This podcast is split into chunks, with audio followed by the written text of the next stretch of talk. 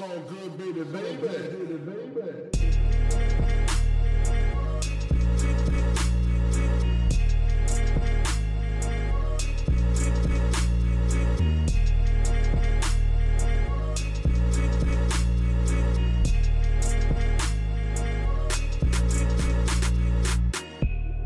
Hallo zusammen, mein Name ist Jan Wehn und ihr hört eine neue Folge vom All Good Podcast. Für diese Ausgabe habe ich mich mit Marjan unterhalten. Viele von euch dürften ihn wahrscheinlich durch seine Kollabo mit Crow kennen, aber tatsächlich hat er mit ziemlich guten Songs und guten Releases in den letzten Monaten bewiesen, dass er weit mehr als einfach nur ein Kollabo- und Feature-Partner ist. Und genau deshalb habe ich mich mit ihm auch unterhalten. Über sein Aufwachsen in Schorndorf bei Stuttgart, über erste musikalische Kontakte mit Schlagzeug und Klavier, darüber, warum auf der einen Seite Green Day, Billy Talent und Avril Lavigne gut fand, auf der anderen aber genauso auch MF Doom, Nas, Karate Andy und Rap am Mittwoch gefeiert hat.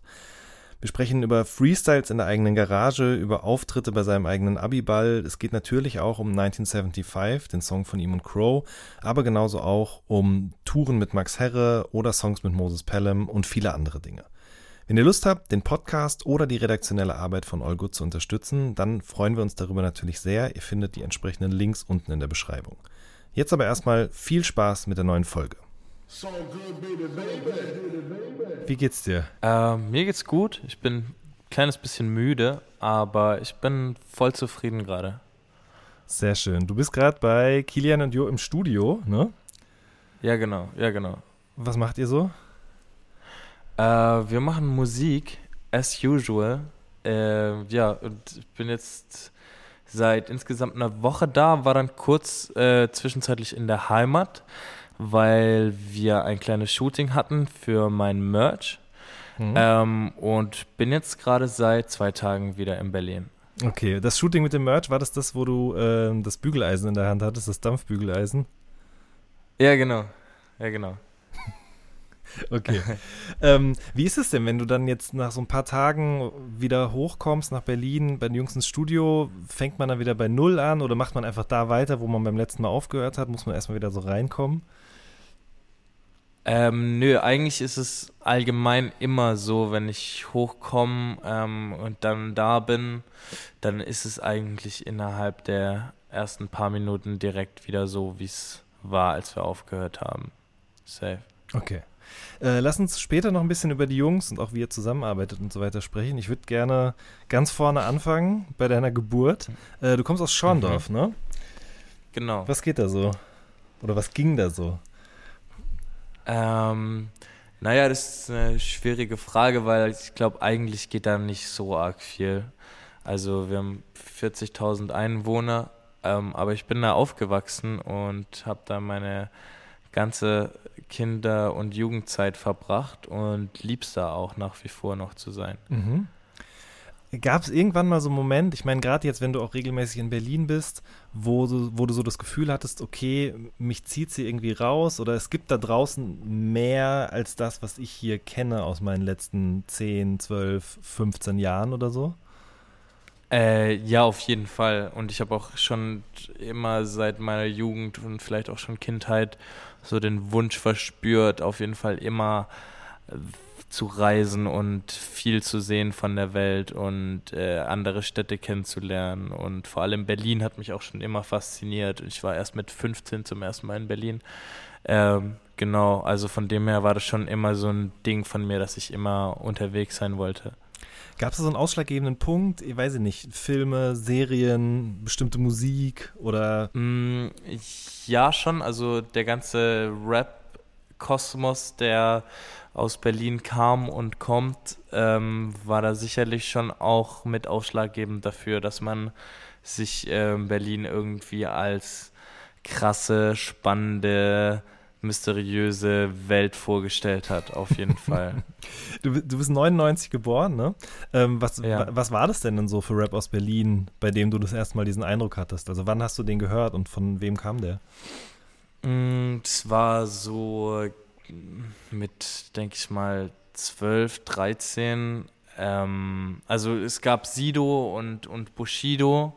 Da war ich immer eher so Team Sido auf jeden Fall früher. Ähm, das hat mich jetzt, das fand ich cool, aber es war jetzt noch nicht so krass, dass ich jetzt die Alben durchgepumpt hätte.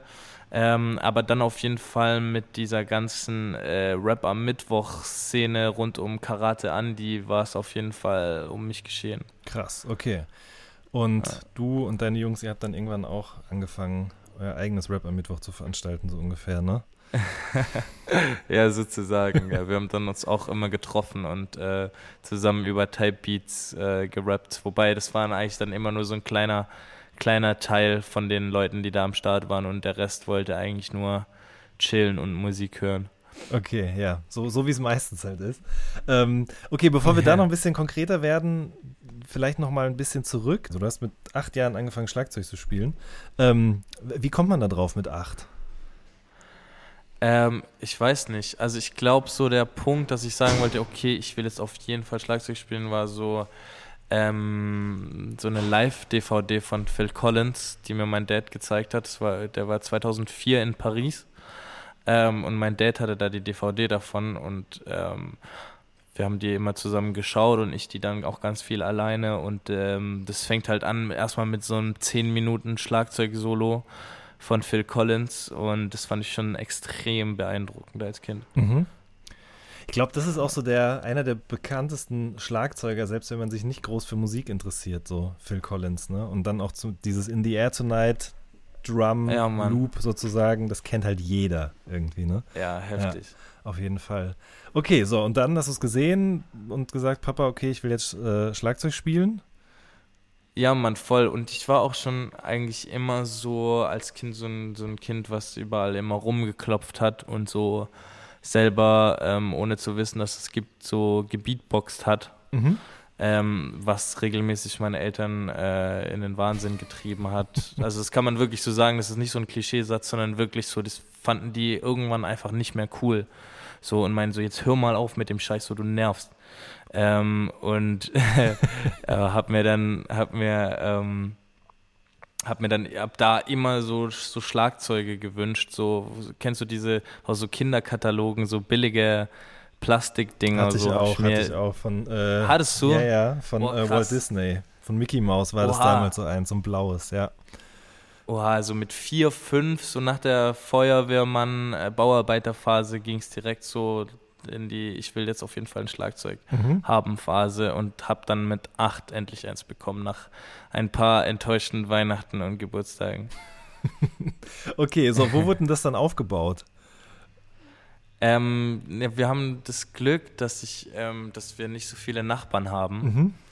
Ähm, und dann haben wir ähm, außerhalb von unserer Wohnung nochmal so einen kleinen Raum und da steht es drin. Okay. Und dann hast du einfach angefangen, drauf loszuspielen. Hast du Unterricht bekommen? Wie ging es dann los? Ich habe dann, hab dann Unterricht bekommen in Schorndorf, in der Jugendmusikschule, Shoutout. Mhm. Und habe dann da gespielt, bis ich 15 war.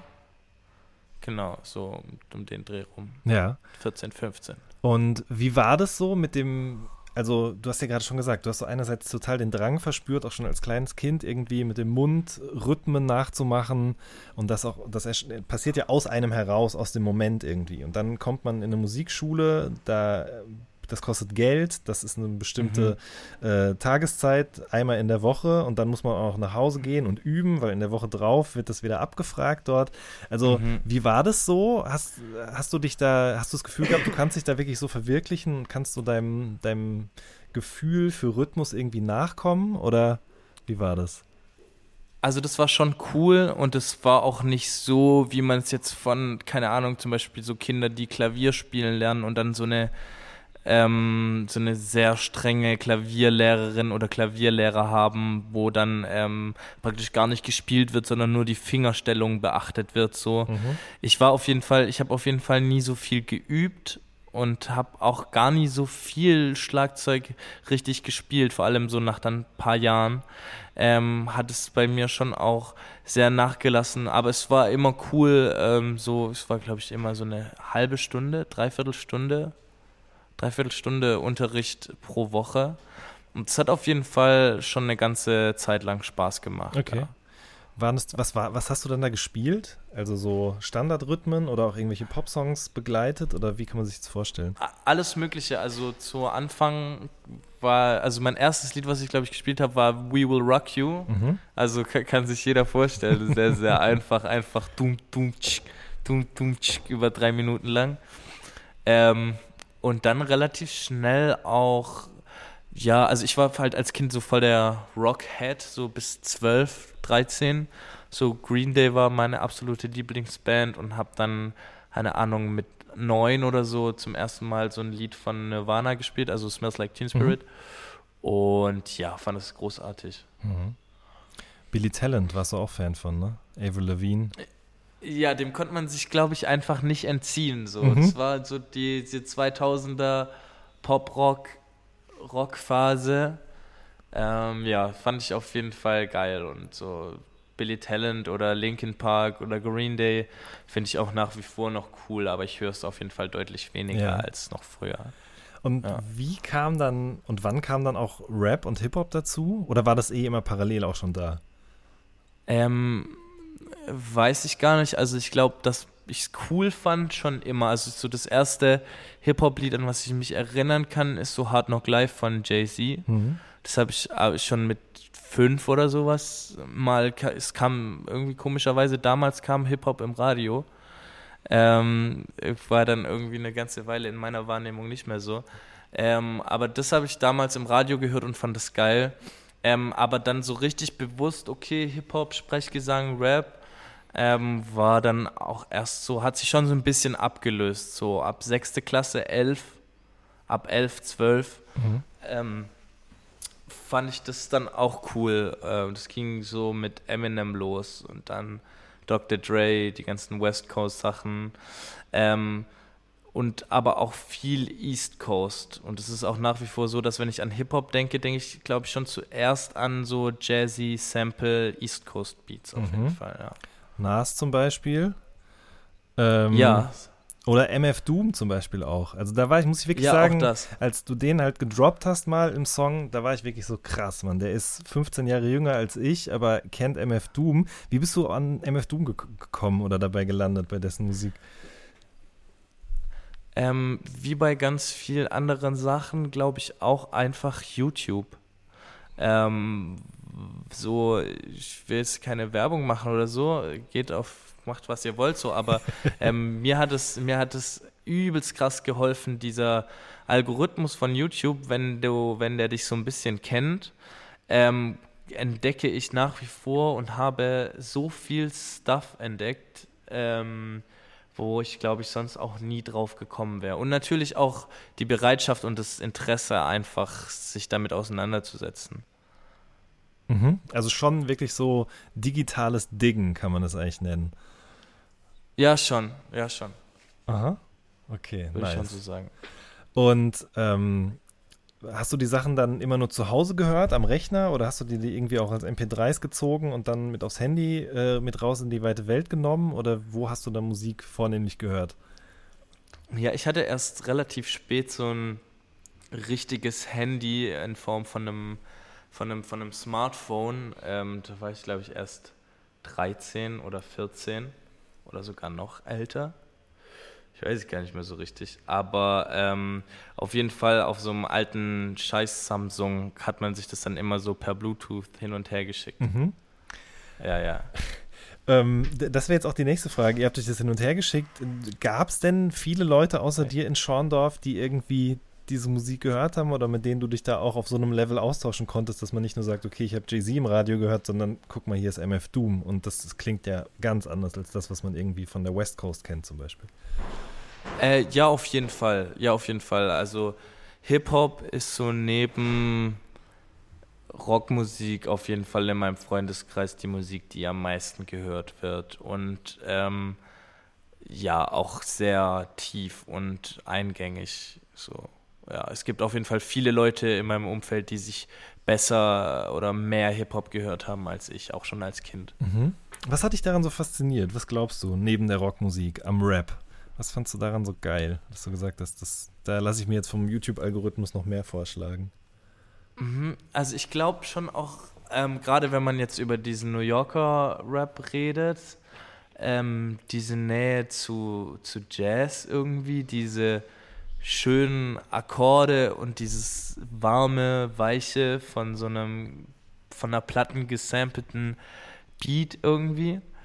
Ähm, vielleicht auch so einfach diese Coolness und dieser Swag in Anführungsstrichen Mhm. so von, von, den, von den Interpreten so und vielleicht auch einfach, dass es verboten war und meine Eltern das einfach scheiße fanden. Ja, das ist auf jeden Fall, glaube ich, auch sehr oft ein Faktor. Also alles, was du Ja. gerade genannt hast, aber das vor allen Dingen auch. Ähm, Ja. gab es bei euch denn zu, bei euch zu Hause gab es Phil Collins auf jeden Fall? Was, was gab es sonst noch so an Musik, was du irgendwie mitbekommen hast? Ähm, ich schwör, mein Dad liebt immer so, wenn ähm, irgendwas schon mal da war. Zum Beispiel, keine Ahnung, Soul-Hits aus den 60ern bis, ähm, bis 90er. Mhm.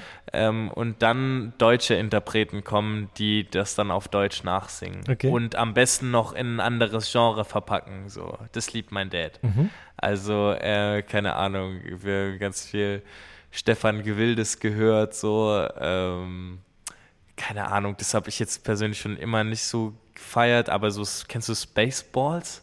Äh, sagt mir Es was. ist, es ist unglaublich wack. Entschuldigung, Papa, falls du das hörst, aber das sind so, ähm, so Dudes, die machen, die singen so Popmusik ähm, im Stil der 50er Jahre, Mhm. so El auf Elvis gem gemacht. Mhm. Ja, ähm, dann erinnere ich mich noch auf jeden Fall an die Blues Brothers CD. Das ist schon, das ist cool auf jeden Fall so. Fand ich auch damals sehr, sehr krass. Ähm, ja, was hat er denn gehört? So, meine Mom weiß ich tatsächlich gar nicht. Die ist nicht so die Musikhörerin. Aber die Ähm, Musikspielerin auf jeden Fall war sie. Klavierspielerin. Ja, das stimmt. Ja, Led Zeppelin und Beatles und so, davon haben wir auf jeden Fall noch Platten so. Mhm. Ja, Mhm. das ist so die Seite von meinem Dad, ja. Ja, okay. Und ich sage das jetzt mit der Klavierspielerin, weil du hast sozusagen, während du Kla ähm, Schlagzeug gespielt hast, dann irgendwann auch Lust bekommen, Klavier zu spielen, weil deine Mutter und deine Schwester das gemacht haben. Mhm. Ja, genau. Wie ging das los? Also hast du dich einfach dran geschlichen, dran gesetzt, wenn die nicht gespielt haben? Oder Ähm, ja, also ich, das weiß ich eigentlich noch, habe ich noch relativ klar so das Bild im Kopf von so einem Mittag mit elf, zwölf, so in der sechsten Klasse auch, ähm, wo mir einfach übertrieben langweilig war. Ähm, und ähm, dann habe ich angefangen, Klavier zu spielen. Und das erste Lied, was ich gespielt habe, war What I've Done von Linkin Park. Mhm. Ja, und dann habe ich das, also ich hatte das Riff relativ schnell so aus dem, aus dem Gedächtnis, aus dem Gehör, konnte ich so abtippen und habe mich dann aber auch direkt vor YouTube gesetzt und ähm, mir Tutorials dazu angeguckt und das war dann ab da so mein Daily Business. Okay, Tutorials in dem Sinne, du hast äh, quasi eine rechte und eine linke Hand und dann werden immer die Tasten farblich eingefärbt, die gerade gedrückt werden. Oder wie war das? Ja, das gibt das gibt's auch so. Das ist so das ähm, so das gängigste, ähm, aber auch einfach von Leuten, die ihre Hände abgefilmt haben und dann Schritt für Schritt einfach erklärt haben, Mhm. was da läuft. Okay, hast du dann nur gespielt oder auch schon gesungen dazu? Das ist eine Frage, die weiß ich tatsächlich gar nicht mehr, wann diese Sing-Komponente dazu kam. Aha. Ich glaube schon relativ schnell.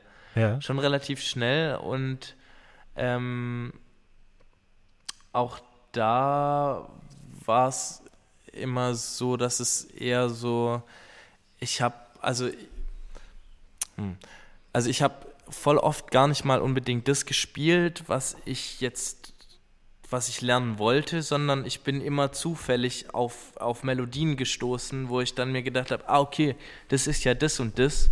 Und dann habe ich versucht, es nachzuspielen. Okay. Also, und die Lieder habe ich dann auch gesungen.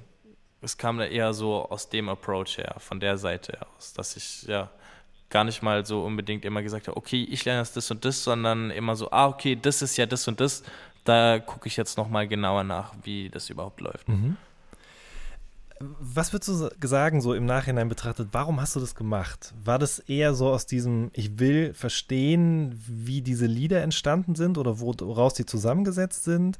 Oder war das irgendwie auch ein Gedanke, vielleicht kann ich das mal jemand anderem vorspielen? Oder hast du es nur für dich und für deinen Nerdkram gemacht? So? Ähm, es hat mir halt unglaublich viel Spaß gemacht. So, ich habe das geliebt, aber es war dann schon immer so, dass wenn jetzt irgendjemand anders da war oder zum Beispiel meine Mom reingekommen ist, so, dass ich direkt aufgehört habe und richtig sauer geworden bin und meinte so, hey, jetzt geh raus. Ähm, ich kann das gar nicht brauchen. So, es war mir unangenehm. Es war mir wirklich unangenehm, mhm. so das vor anderen Leuten zu machen, ja. Das heißt, deine Freunde wussten das auch alle nicht, dass du das mit der Musik machst. Die wussten das schon, die wussten es schon, aber nicht unbedingt in dem Ausmaß. Also ich erinnere mich schon, dass ich dann mit Kumpels mich getroffen habe und versucht habe, irgendwie Musik zu machen.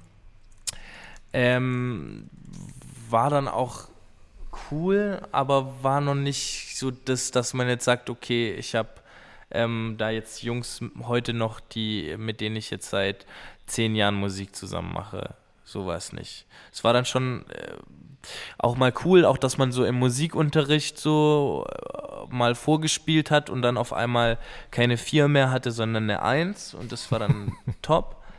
Ähm, aber äh, gerade mit dem Singen war ich schon immer eher schüchtern. So. Okay. Ja.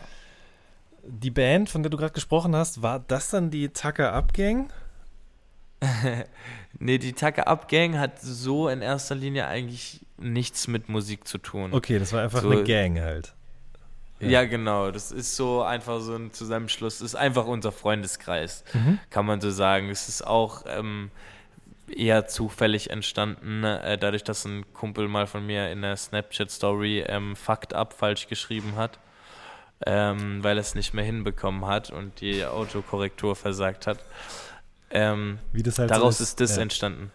Ja, aber das hat äh, eigentlich nichts mit Musik zu tun. Okay. Ja. Aber ist aus diesem Freundeskreis dann auch diese Freestyle-Crew sozusagen entstanden?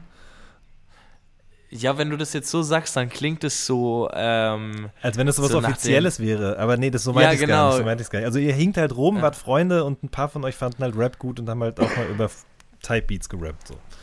Genau, genau, so war das eher. Und war dann aber doch auch ich glaube, ich hoffe, ich kann das so sagen, ähm, so, dass es dann immer ich so eher so die treibende Kraft war und dann so war, so, yo, ich habe äh, einen neuen Text geschrieben, so, hört euch den mal an. Mhm. So, und in dem und in diesem kleinen Kreis konnte ich das dann auch voll und mochte ich das dann auch voll, weil ich nicht das Gefühl hatte, okay, da, also klar gucken da alle auf mich, aber es war dann nicht so danach so diese Stille. Weißt du, was ich meine? So, so, okay, krass, ja, wow. Mhm. So, das, das, das hasse ich oder das habe ich gehasst auf jeden Fall. Ja. Aber du hast dich trotzdem dann getraut, beim Abiball Imagine Dragons zu singen. Ja, Mann. Irgendwann, irgendwann war so der Punkt, ähm, wo ich das dann auch gemacht habe vor Leuten so und das dann auch ähm, cool fand, auf einer Bühne zu stehen. Das muss man aber auf jeden Fall nochmal von diesem Punkt, okay, man ist jetzt ähm, irgendwo und da, da steht ein Klavier und jemand sagt, ja komm, sing mal was so. Mhm. Da hat es dann noch mal länger gebraucht. Aber ja, das hat dann irgendwann so angefangen, dass wir, ähm, ähm, dass wir das gemacht haben und äh, da auch großen Spaß dran gehabt haben. Mhm. Hast du denn irgendwann mal auch ja, Gesangsunterricht genommen oder irgendwie der auch in Bezug auf Gesang Tutorials angeguckt, auf Stimmbildung, Klangbildung und sowas? Nee, überhaupt gar nicht Krass. so. Und ich hatte da auch schon immer, immer einen großen, ähm, einen großen innerlichen Widerstand dagegen. Okay. So. Auch, auch, beim auch beim Klavierspielen so, mit Noten so, das wollte ich nicht, weil ich irgendwie immer so das Gefühl hatte, ähm, ähm, da wird was in einen Rahmen reingezwängt. Und ich habe das gerade geliebt, dass es, was ich da mache, einfach irgendwie nur mir gehört und ich da frei bin. Mhm. Ja. Auf jeden Fall, ja. Du hast jetzt gerade schon gesagt, als ihr da eben zusammen abgehangen habt, in der Garage oder wo auch immer so, dann hast du auch mal einen Text mitgebracht. Also du hast dann schon irgendwann in der Zeit auch angefangen, mal Sachen aufs Papier zu bringen. die aus dir Mhm. herauskamen. Was waren das so für Texte? Waren das dann eher so, so, so Battle-Kram oder schon auch Sachen, die vielleicht tiefgründiger klangen? Auch viel, auch, auch sehr viel einfach nur ähm, möglichst lustige und absurde Beleidigungen Mhm. ähm, in einem coolen Flow zu bringen, aber auch ganz viel so ähm, sehr conscious und ähm, Zeigefingermäßigen Gesellschaftskritik, Rap. ähm, Nochmal kurz zu Rap am Mittwoch. Gibt es da irgendwelche Battles, die du noch in Erinnerung hast, von denen du sagst, die haben wir damals krass gefeiert? Und kannst vielleicht auch sagen, warum?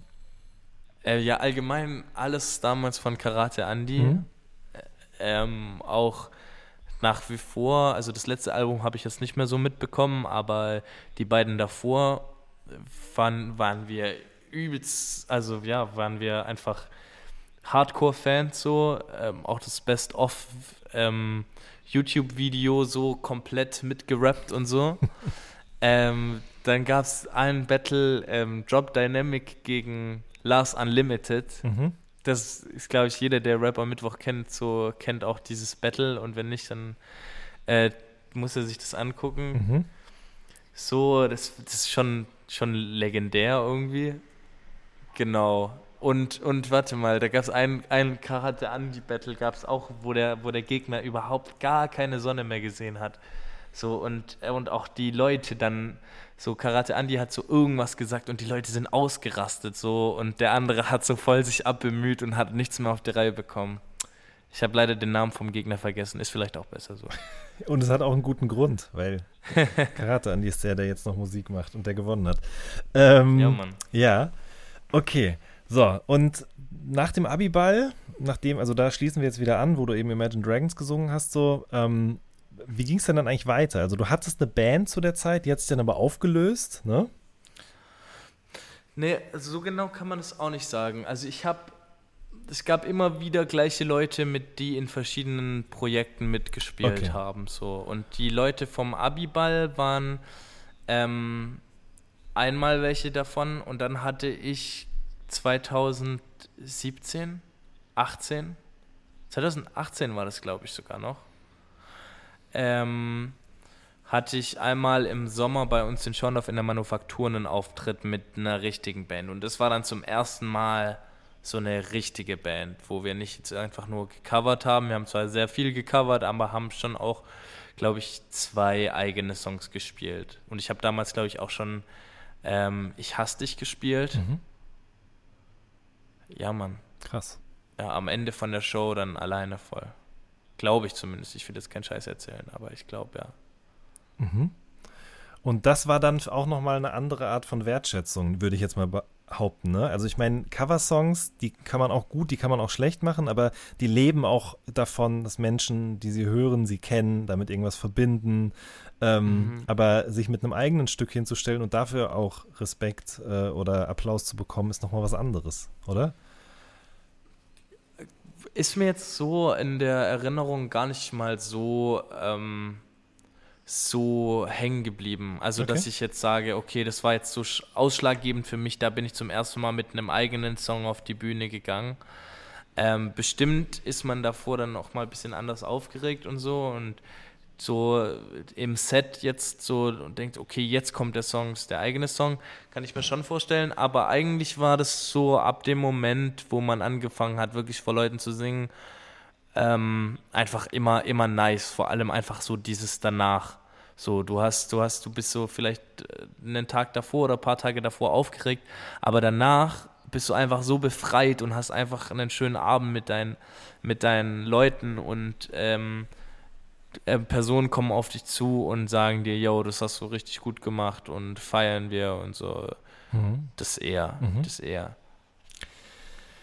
Hm, Was glaubst du, wann hast du so einen eigenen Style entwickelt, was das Singen angeht? Weil ich finde schon, wenn man deine Sachen hört, oder eine Sache, die mich zumindest daran immer total begeistert hat von Anfang an, war dieses Undeutliche, aber im positiven Sinne. Ne? Also du artikulierst Mhm. viele Dinge ja nicht so klar und point verständlich, sondern die mh, kacken auf halb, halber Strecke mal ab. Aber wie gesagt, im positiven Sinne so. Also das ist alles Ja, viel, ja. dadurch viel emotionaler und kommt meinem Empfinden nach viel mehr aus dir raus und du fühlst es viel mehr als jemand, der jetzt so ganz klar eben und pointiert alles glasklar ausformuliert. Äh, hast du das von Anfang an so gemacht oder gab es da irgendwie auch Einflüsse, bei denen du gemerkt hast, okay, mir gefällt, wie der oder diejenige das intoniert? Ähm, das Lustige ist, also ich, für meine Begriffe rede ich sehr, sehr deutlich. Jetzt sowieso Ähm, auch, ja. Nee, nee, Auch auch, also Singen, auch singe okay. ich, singe ich voll deutlich. Ich kann den Punkt in manchen, in, bei manchen Liedern nachvollziehen, bei manchen denke ich mir aber auch so, nee, also so, das war jetzt schon alles ähm, auch zu verstehen. Ich kann dir das nicht so richtig sagen. Ich glaube, ich habe auf jeden Fall ähm, immer ganz, ganz viel nachgesungen, vor allem von Bastille. Ich weiß nicht, ob du die kennst. Mhm. Ja, klar. Ähm, und, und Adele, so das 21-Album Mhm. war das, glaube ich. Ähm, und ich finde, so da habe ich mir bestimmt so ein paar Sachen abgeguckt, wie die gesungen haben. Mhm. So einfach, weil ich das ganz, ganz viel gemacht habe. Ähm, aber sonst weiß ich nicht, warum das immer kommt. Vielleicht hat mein Mund irgendwie eine komische Form oder ähm, ich glaube, manchmal, manchmal liegt es auch einfach daran, dass so die, den Ton zu erzeugen größer ist, als ähm, das wirklich dann auszusprechen. Ja, ja, So. verstehe. Ja, genau. Aha. Okay. So, 2018 hast du dann Kilian und Jo kennengelernt, ne? Ja, Mann. Durch den kleinen Bruder von Kilian. Ja. Wie kommt diese Verbindung? Also wie hast du durch den kleinen Bruder von ihm dann Kilian kennengelernt? Äh, er liegt ja, ist ja gar nicht mehr so weit weg, ne? Liegt ja relativ nahe. Also, ähm, ich habe da in Schorndorf mein Ding gemacht und ab und zu hier und da mal gesungen und wurde für gut befunden von meiner Außenwelt. Ähm, und dann war halt Florenz, also der kleine Bruder, der Initiator, der dann halt zu seinem Bruder gesagt hat, yo, komm mal runter. Beziehungsweise es, ähm, Florenz hatte mit seiner Klasse mal einen ähm, Ausflug nach Berlin, Mhm. so eine Klassenfahrt. Und die waren dann als Programmpunkt, hat Florenz es abgecheckt, dass die mal ins Studio gehen. Und die haben dann da einen Song aufgenommen zusammen mit einem Lehrer. Das war so eine Adaption auf oder so ein Dings auf Okay Cool von Young Huan. Ähm, und dann wollte Kilian sowieso mal runterkommen und mit einem von denen nochmal was aufnehmen, weil das, ähm, weil es dem Spaß gemacht hat und es irgendwie cool war. Und da bei der, zu der Session, in Anführungszeichen, bei Luca zu Hause, wurde ich dann auch eingeladen und dann haben wir in der Nacht einen Track gemacht.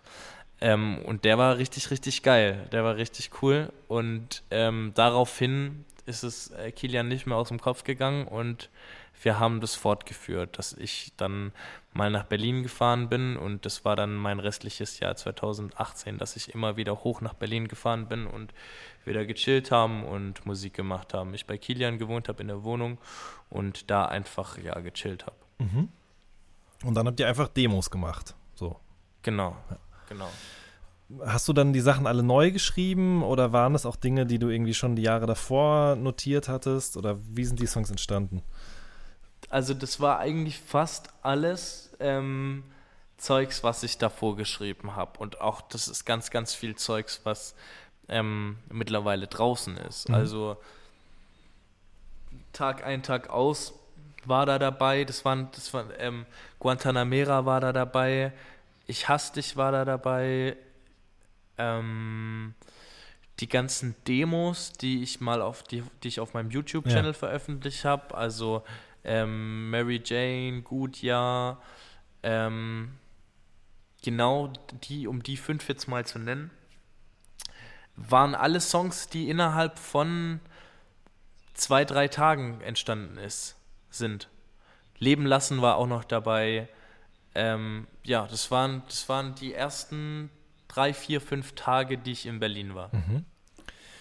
Ähm, Was hat dich denn bei den Jungs bleiben lassen? Also, ich meine, klar, ist eine glückliche Fügung, die machen Musik, du brauchst jemanden, der Musik macht oder die brauchen jemanden, der sozusagen auf ihre Musik singt, aber ich denke mal, ihr habt euch einfach auch gut verstanden, beziehungsweise da muss ja vielleicht auch, würde ich jetzt mal behaupten, irgendwas musikalisch sein, wo ihr euch ganz schnell drauf einigen konntet oder irgendwie gemerkt habt, okay, hier klicken wir voll gleich.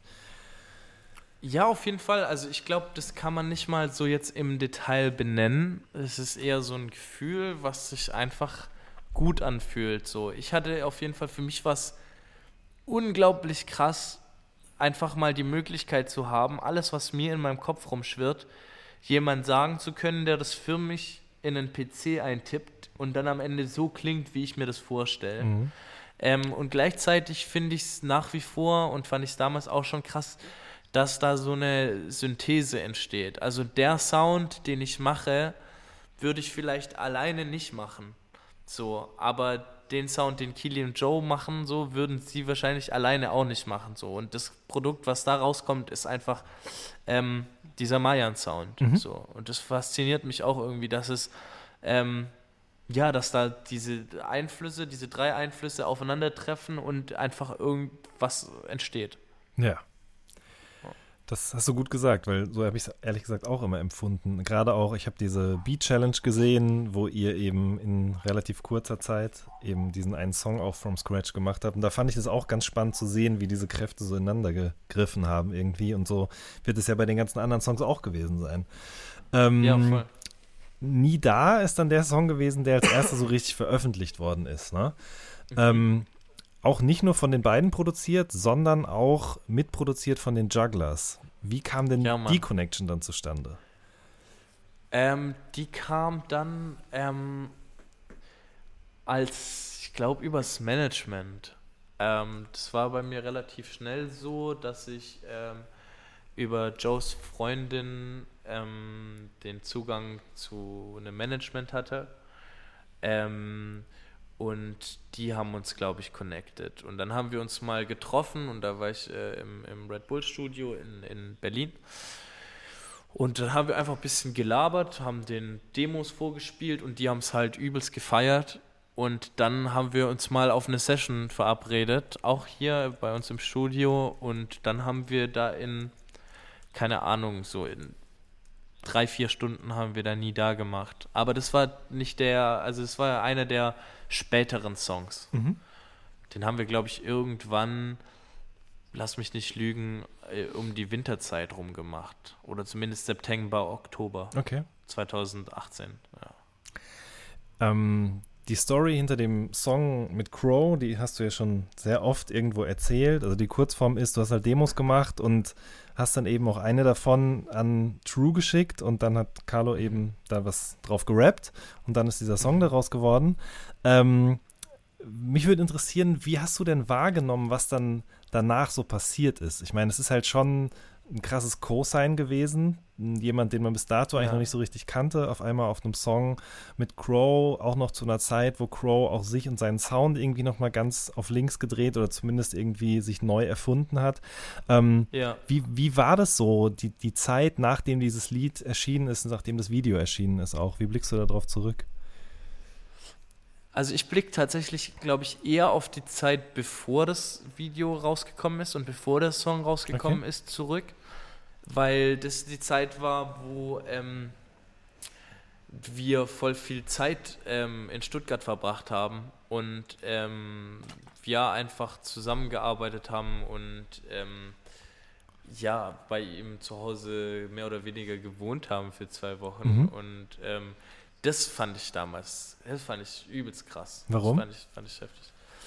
Naja, weil es irgendwie so schon ist, ich weiß nicht, ob das daran liegt, dass ich von da komme, aber schon so ist, dass als es damals losging bei ihm, ähm, es hat halt jeder gehört und irgendwie hat halt jeder gekannt, so, ne? Und es ist, ja, war für mich damals schon irgendwie ein komisches Gefühl, aber auch ein schönes Gefühl einfach ähm, da zu sein und ähm, so das Gefühl zu haben, yo, das ist jetzt, also du als der Dude, der einfach random Sachen macht, wird so ernst genommen, dass du die Chance hast, mit so jemand zusammenzuarbeiten und auch einfach so sich das anzugucken, weißt du, in diese Welt abzutauchen. Das ist aber mit Jugglers zum Beispiel genauso.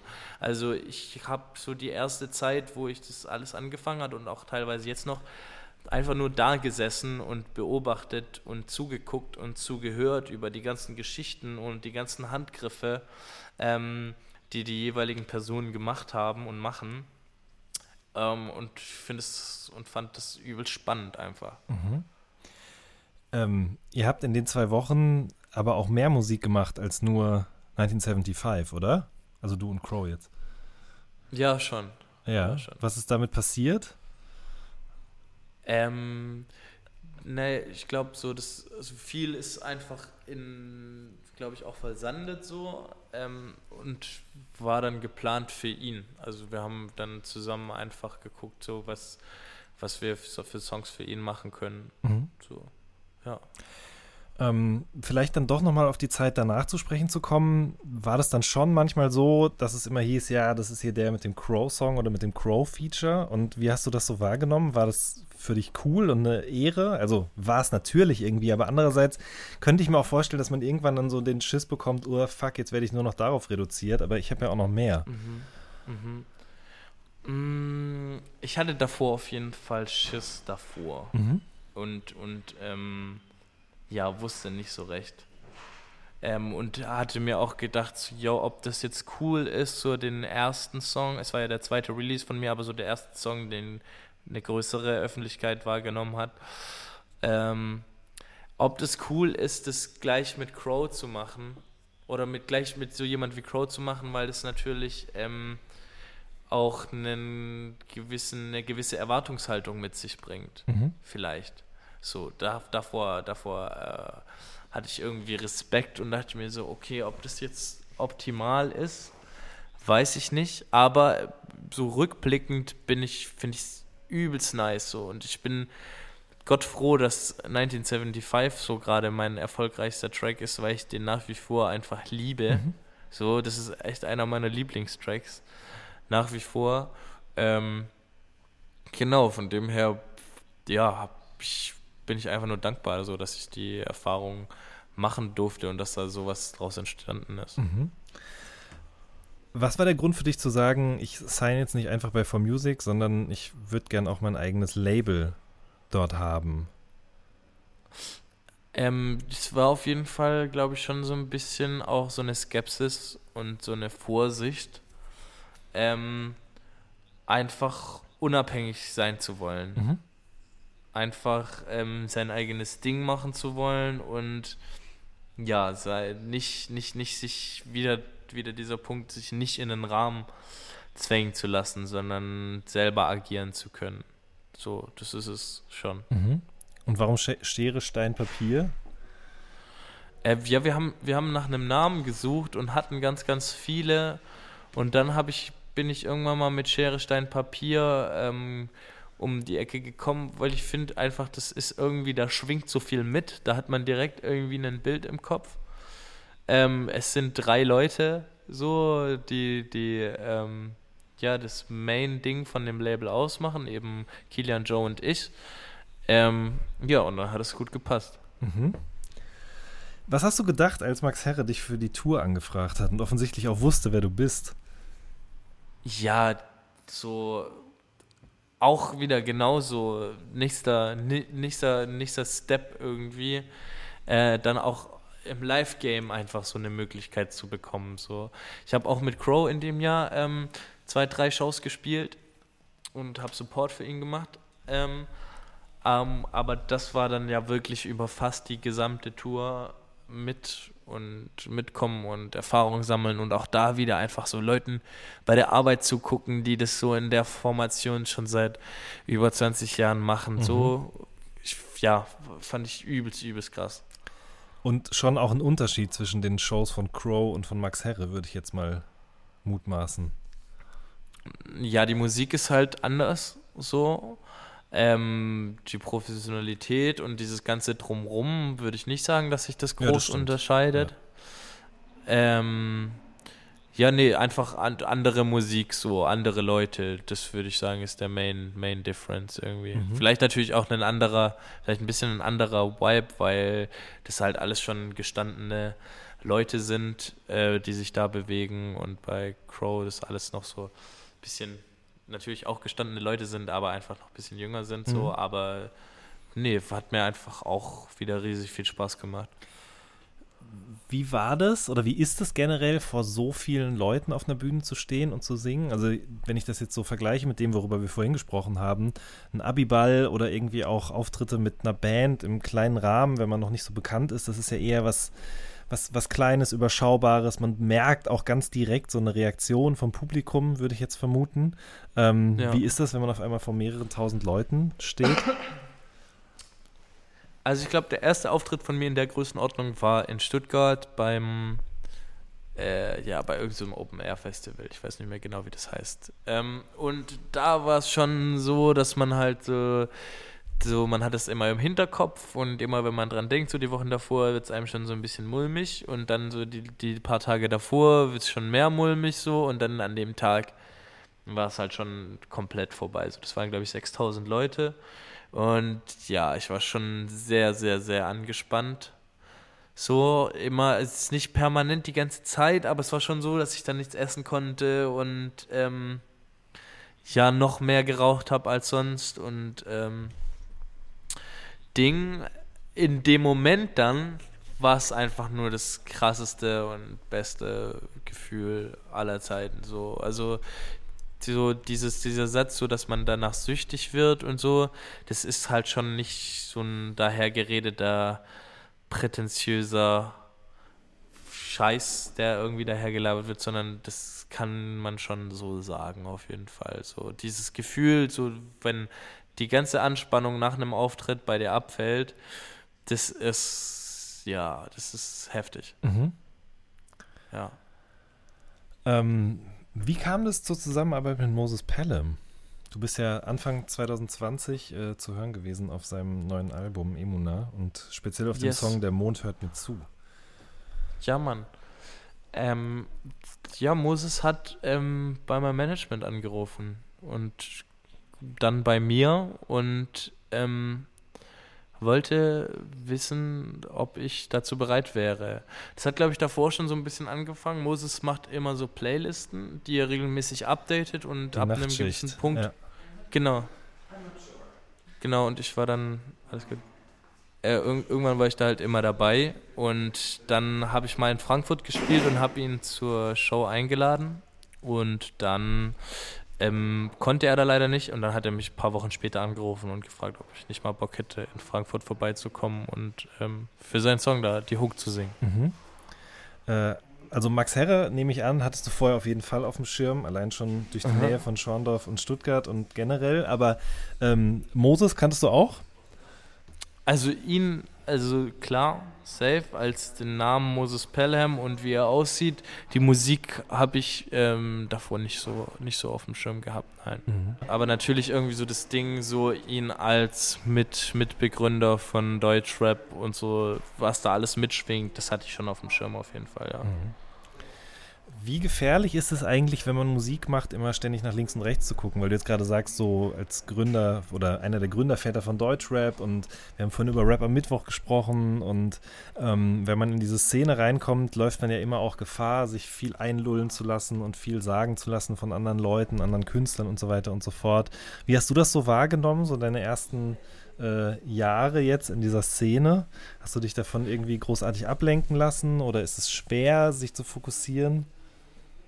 Also, das ist voll interessant, was du gerade gesagt hast, dieses nach links und rechts zu gucken. Es ist schwer, nicht nach links und rechts zu gucken, weil ich glaube schon so, dass man, gerade wenn man jetzt vielleicht ein bisschen anderen, andere Art von Musik gemacht, als viel von dem, was man vielleicht auch selber feiert und ähm, was vielleicht auch gerade so das ist, was irgendwie angesagt ist, äh, läuft man schon irgendwie auch Gefahr, dann ähm, auf andere Leute zu gucken und sich zu denken, ah ja, okay, das ist natürlich schon sehr viel krasser, also nicht, vielleicht nicht krasser, aber das ist natürlich schon sehr krass. Mhm. Ähm, und die sind schon sehr dope, die Leute und so. Ähm, ja, glaube ich schon, aber das dann immer nur, nur kurz so und dann besinnt man sich aber wieder zurück und ich denke mir dann, also ich freue mich dann eigentlich immer nur dran, dass ich mir so denke, so, yo, guck mal, wie divers eigentlich das ganze Musikbusiness ist oder doch auch sein kann. Mhm. Ja. Ähm, was machst du jetzt eigentlich gerade? Also du bist jetzt gerade im Studio mit den beiden und ihr macht Musik. Du hast jetzt gerade eben auch Mhm. zwei EPs veröffentlicht. Ähm, Mhm. und jetzt ist aber wieder ein neues Single rausgekommen. Also ist das irgendwie, sprich das Format, in dem die Musik erscheint, irgendwas, was du jetzt gerade so mitdenkst oder wo du so dich ein bisschen mit ausprobierst? Ähm, ka- ka- kannst du die Frage nochmal stellen? Ja, kann ich nochmal machen. ähm, also, du bist ja reingekommen mit einzelnen Singles, dann mit einem Feature, dann hast du EPs gemacht. Jetzt hast du wieder eine neue einzelne Single veröffentlicht gerade. Und das ist ja aktuell eben auch so ein Thema. Ne? Macht man jetzt noch Alben? Gibt es überhaupt noch Alben? Macht man nur noch einzelne Songs und versucht damit irgendwie in Playlisten reinzukommen? Stichwort links und rechts gucken. Ist das irgendwie auch was, wo du dir Gedanken drüber machst? Oder machst du einfach so ein paar Songs und sagst, okay, alles klar, das ist jetzt eine EP, die bringe ich jetzt raus. Wonach entscheidest du, wie du so Sachen veröffentlichst? Ah, ja, okay. Ähm, ja, also so dieses Format-Ding würde ich schon sagen, dass ich, ähm, dass es für mich eigentlich dann selbstverständlich war und ist so, okay, ähm, da muss irgendwann jetzt auch mal gebündelt Songs rauskommen. Mhm. So. Und die beiden EPs ist ja praktisch ein großes Album mit dann insgesamt zehn Songs. Ein kleines Album. Ähm, das, das da rausgehauen wurde, so, das steht für mich irgendwie außer Frage. So. Ja. Äh, Ich habe das jetzt erst so in den letzten ähm, paar oder im letzten Jahr so mitbekommen, dass es ja eigentlich auch ähm, sein kann, dass du einfach nur äh, Tracks äh, Step by Step äh, released. So, ich weiß nicht, ich, ich habe schon da immer so das große Ganze im Blick und arbeite auch aktuell auf, auf was zu. So, ähm, aber du brauchst, also, so, ich bin da schon auch immer jemand, dem das dann voll unter den Nägeln brennt. So, ich möchte jetzt was rausbringen. So, das, dieser Drang wurde jetzt befriedigt in den letzten paar Monaten mit zuerst den beiden EPs und danach drei, drei Releases mit einmal mit äh, Tujamo und Wise, einmal mit Jael und dann jetzt Wodka Fanta letzte Woche. Ähm, so, da ist jetzt erstmal wieder cool so und ich kann entspannen so, aber das war für mich zum Beispiel letztes Jahr ein Punkt, wo wir immer wieder in Meetings da saßen und ich war so, war, yo, ähm, so lass mal den und den raushauen und den und den raushauen, aber ähm, ich dann auch verstanden habe, dass es natürlich auch gar nicht so cool ist, wenn du die ganze Zeit ballerst unter Umständen, weil ähm, du ja so viel Zeit in den Song investiert, investierst und über so viele Stunden dich damit auseinandersetzt, ähm, dass es eigentlich auch nur dem Song gegenüber gerechtfertigt ist, wenn du ihm mal ein paar Monate Zeit gibst, um, um, um sich zu entwickeln und sich zu entfalten. Ähm, deswegen, ähm, ja, brauche ich schon auch für mein eigenes Ding immer so Überbrückungssongs, aber arbeite schon ähm, auch gerne in diesem Format, dass man sagt, okay, man haut jetzt gebündelt Songs raus. Ja. Äh, wo habt denn ihr und vor allen Dingen, wann habt ihr das Video zu Wodka Fanta gedreht? Ähm, das war letztes Jahr im Oktober. Okay. Ähm, das war in North Carolina. Ein guter Freund von mir studiert da. Ähm, und das war so mit das erste Video, glaube ich, ähm, wo ich so komplett einfach das Ding in die Hand genommen habe. Weil ich davor immer so auf visueller Seite auch immer ein bisschen unglücklich war so und mir dachte so, yo, ich mache Musik, ich, ähm, ich liebe es im Studio zu sein, aber alles, was visuell angeht, stehe ich voll, voll im Regen so und weiß nicht, wie und was ich da machen soll. So. Ähm, genau, und dann habe ich ähm, da auch viel mit äh, Bad Chief drüber gesprochen. Ähm, Shoutout. Und der hat gesagt: So, yo, guck mal, wenn ich ein Budget habe, dann versuche ich einfach damit so viel wie möglich zu machen und die Welt zu sehen. So. Ähm, und ja, dadurch, dass mein bester Freund da jetzt in North Carolina studiert, ähm, dachte ich mir, yo, ich besuche den und ähm, mach einfach, nehme so dieses ganze College-Life mit. So. Ähm, und bin dann zusammen ähm, mit einem Dude, Tim heißt der, von Tatendurst, ähm, nach North Carolina geflogen und war davor eine Woche in New York so. Da haben wir das Video dann auch zu Taxi geshootet. Ähm, dann eine Woche in North Carolina und dann am Ende noch eine Woche in LA mit den Jugglers zusammen. Nice. Okay.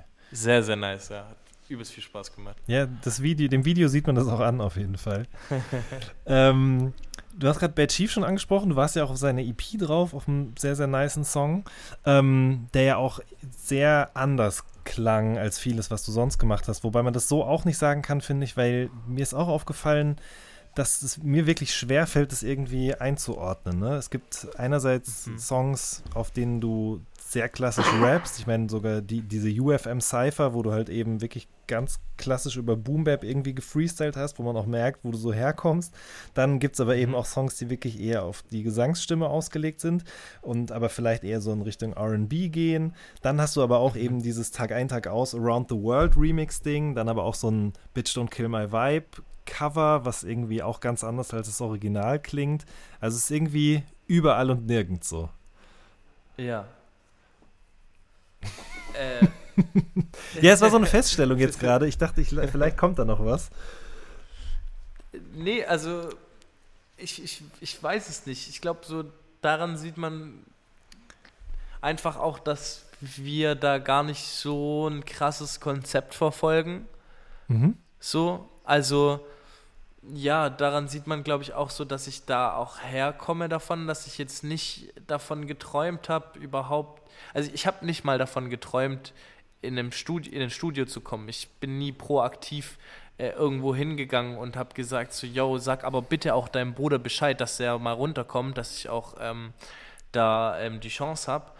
Ähm, ja, so, das läuft einfach alles so, wie sich gut anfühlt. So. Und ich habe jetzt mit äh, Weiß und Tujamo zwei ähm, EDM-DJs eine Nummer gemacht. Genau, so, ja. ähm, Hatte ich gerade vergessen.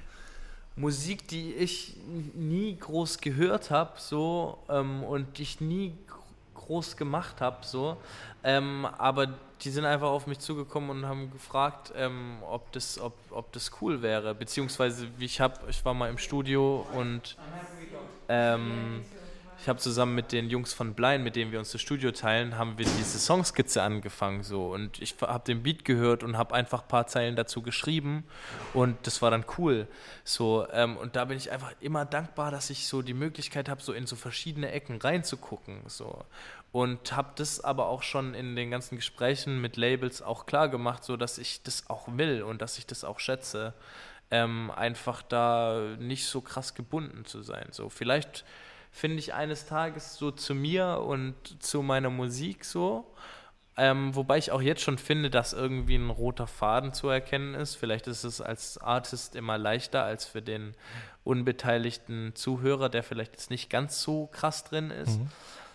Ähm, aber ja, mal schauen, was noch kommt. Ich liebe das auf jeden Fall, dass es so viel ist. Das ist doch ein schönes Schlusswort eigentlich. Marian, ich danke dir sehr für deine Zeit. Es war super spannend, mit dir mal das durchzusprechen, was du die letzten Jahre erlebt hast. Auf jeden Fall sehr, sehr interessant. Es hat Spaß gemacht. Ihr Lieben, das war eine neue Folge vom All Good Podcast. Wir hören uns in der nächsten Woche. Macht's gut. Tschüss.